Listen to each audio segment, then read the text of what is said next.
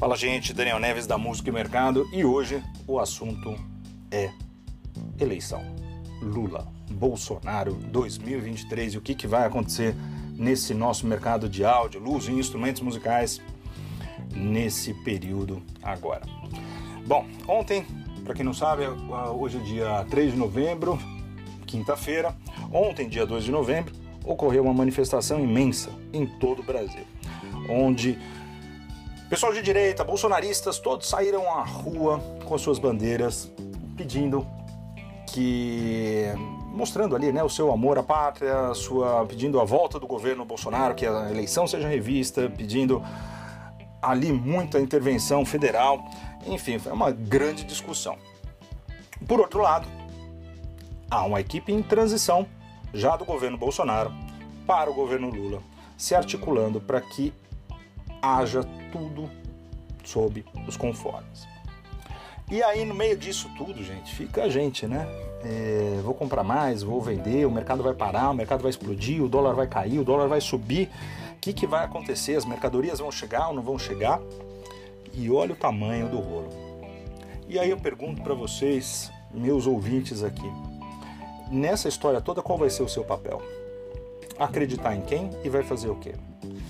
Minha opinião aqui, singela opinião, é que a gente tem que agir com pés no chão e de forma pragmática. Veja só, o governo Lula teve a eleição de 2002, ele governou de 2003 até 2006.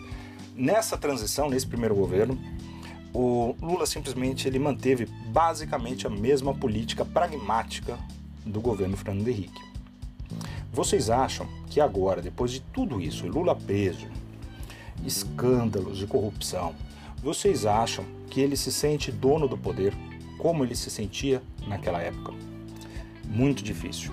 E eu vou te dizer por quê. Porque a gente, óbvio, tinha uma situação anterior que ela não retorna. Nós temos hoje no Brasil uma direita muito constituída. Nós temos uma extrema direita muito constituída, como existe a esquerda e a extrema esquerda. Logo, além disso, nós temos também muitos escândalos que vieram à tona e que o modus operandi e a fiscalização, né, o combate à corrupção, ele também foi aprimorado.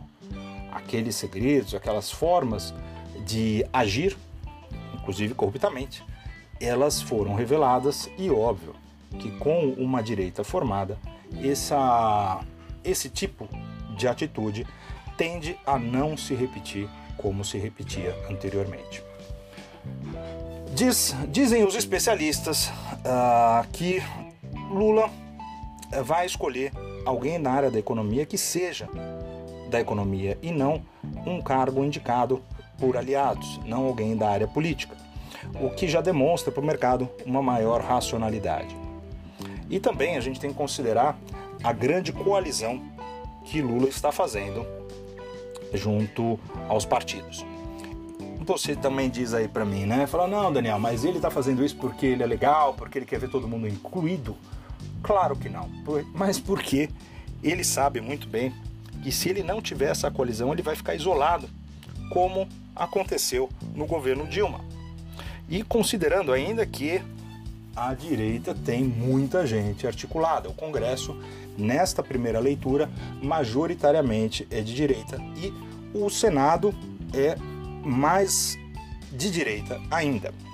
Só que no Congresso é possível que haja ali as suas trocas de deputados, é possível que com essa grande coalizão que o Lula vem fazendo, então agora ele deve trazer também ali, né, ou negociar junto à União Brasil, deve negociar com o PSDB, com o MDB, e com isso ele acaba criando uma condição um pouco mais suave para aprovar as suas medidas, tá? Então, simplesmente é porque necessita. Agora, isso é ruim, gente? Não, isso não é ruim. A gente tem que pensar pelo Brasil, certo? A gente não pode ter um governo que seja parado, estancado, como foi o caso dos primeiros anos do governo Bolsonaro, por conta do Rodrigo Maia e depois, mais uh, de forma mais enfática, pelo Alexandre de Moraes. A gente tem que torcer pelo Brasil e pedir para que tudo ande mais fluido. Da mesma maneira que agora a gente tem um governo com maior coalizão, uh, nós temos mais fiscais também daquilo que porventura possa ser errado, tá? Que é justamente a oposição, que vai se manter firme. Algumas pessoas chegaram para mim e falaram assim: "Não, mas Daniel, muitos deputados devem sair do PL, etc, e tudo ali para um centro-esquerda, etc. A minha leitura é um pouco diferente dessa. Isso porque nós tivemos também um efeito Joyce Hassman e Alexandre Frota nessa eleição. E ninguém vai querer passar como a Joyce passou. O que, que eu quero dizer com isso? Joyce Hassman tinha, ela foi eleita ali com um milhão e tralalá votos, foi a segunda deputada mais votada, só atrás do Eduardo Bolsonaro. E a partir do momento que ela largou o governo Bolsonaro, né, que ela começou a detratá-lo, ela simplesmente teve como resultado nessa eleição agora para deputado estadual ou federal 16 mil e poucos votos. Ela derreteu. Agora você se pergunta: que deputado vai ter a coragem, que deputado eleito né, na base bolsonarista vai ter a coragem de passar para o outro lado? Eu acho, particularmente, eu acho muito difícil. A gente pensando também agora no âmbito da cultura. É, e isso realmente me machucou bastante nessa gestão ah, Bolsonaro, né? de ter tratado o ambiente cultural de forma tão desprestigiada, quase que ofensiva em muitos casos, ou para dizer até ofensiva. Né? É um setor econômico, é um direito. Tá? A cultura ela está dentro ali da nossa Constituição como um direito, ela não pode ser largada ou maltratada como foi. Nós teremos aí alguns candidatos para o Ministério da Cultura, que deve ser criado novamente, como Daniela Mercury, Chico César, até o Juca Ferreira. Enfim, temos candidatos. É mais mais importante do que ter esses, esses futuros ministros da cultura é ter a verba ministerial sendo injetada no setor e, e o fazer cultura sendo glorificado meus amigos, minhas amigas, gostam você ou não, tá? E, da esquerda, isto é algo muito importante. É algo realmente muito importante. Seja para a manutenção das nossas culturas nativas, e quando eu falo aqui de cultura, eu não estou colocando somente música, tá? Eu falo cultura de raiz. Pode ser da dança, das rendeiras, tá? do trabalho de, das bibliotecas, dos museus, dos teatros. Isso é muito sério. A gente não pode reduzir uma lei Rouanet somente a X cantores que ganharam tantos milhões. Quando a gente fala de, de repasse, tá, de impostos para a cultura, a gente fala de algo muito maior. Da mesma maneira que a gente fala de repasses de impostos para a área de tecnologia, para a área de pesquisa e desenvolvimento e para a educação. Então considere a volta desse ministério né, do Ministério da Cultura como algo positivo para os negócios. E isso, obviamente, também impactará você que trabalha eh, prestando serviço ou vendendo produto para agentes da cultura. Não importa o tipo de serviço, pode ser da educação uh, musical, da educação técnica, até a venda de uma mesa de som, uma guitarra, um contrabaixo, um violão. Não importa. Isto, ao meu ver, é ótimo Bom, a guerra, a guerra psicológica que a gente deve ter nisso, né? Então, essa tensão entre direita e esquerda, ela deve continuar, evidentemente, né? Sempre quem é oposição, o papel é fazer oposição, ou seja, é ir contra tudo aquilo que eh, se, se passa. E, por outro lado, ontem o vice-presidente Hamilton Mourão fez uma declaração muito sensata, é, dizendo que eu estou falando sensata para quem é de oposição, tá?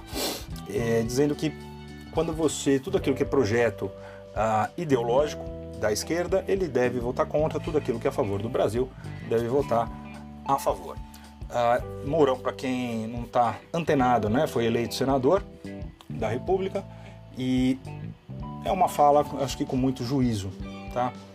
Com muito juízo, porque quando a gente tem uma oposição que ela só quer jogar no tapetão, ou quanto pior, melhor, né, o que não abre diálogo, isso é terrível. E a gente já experimentou isso no Brasil da própria esquerda, que, diga-se de passagem, faz oposição muito bem do ponto de vista para eles, não do ponto de vista do Brasil. Eu particularmente prezo por um Brasil equilibrado. Tá? Historicamente, se vocês também recordarem, a gente nunca teve aí uma direita dessa maneira no período pós-militar, tá? A gente teve evidentemente os militares de direita, né? Mas quando saiu o país da, né, na época da redemocratização brasileira, a gente nunca teve uma direita tão consolidada. Né? Na época do PT, se vocês se lembram, ele falava que o PSDB neoliberal, de direita, né? Poxa, hoje a gente sabe o que é um governo de direita, né? E a gente sabe que o PSDB realmente é, ficou mais claro, inclusive para quem é de esquerda, que o PSDB não era um partido de direita em essência. E ficou claro também como que o jogo vai se formar a partir de então.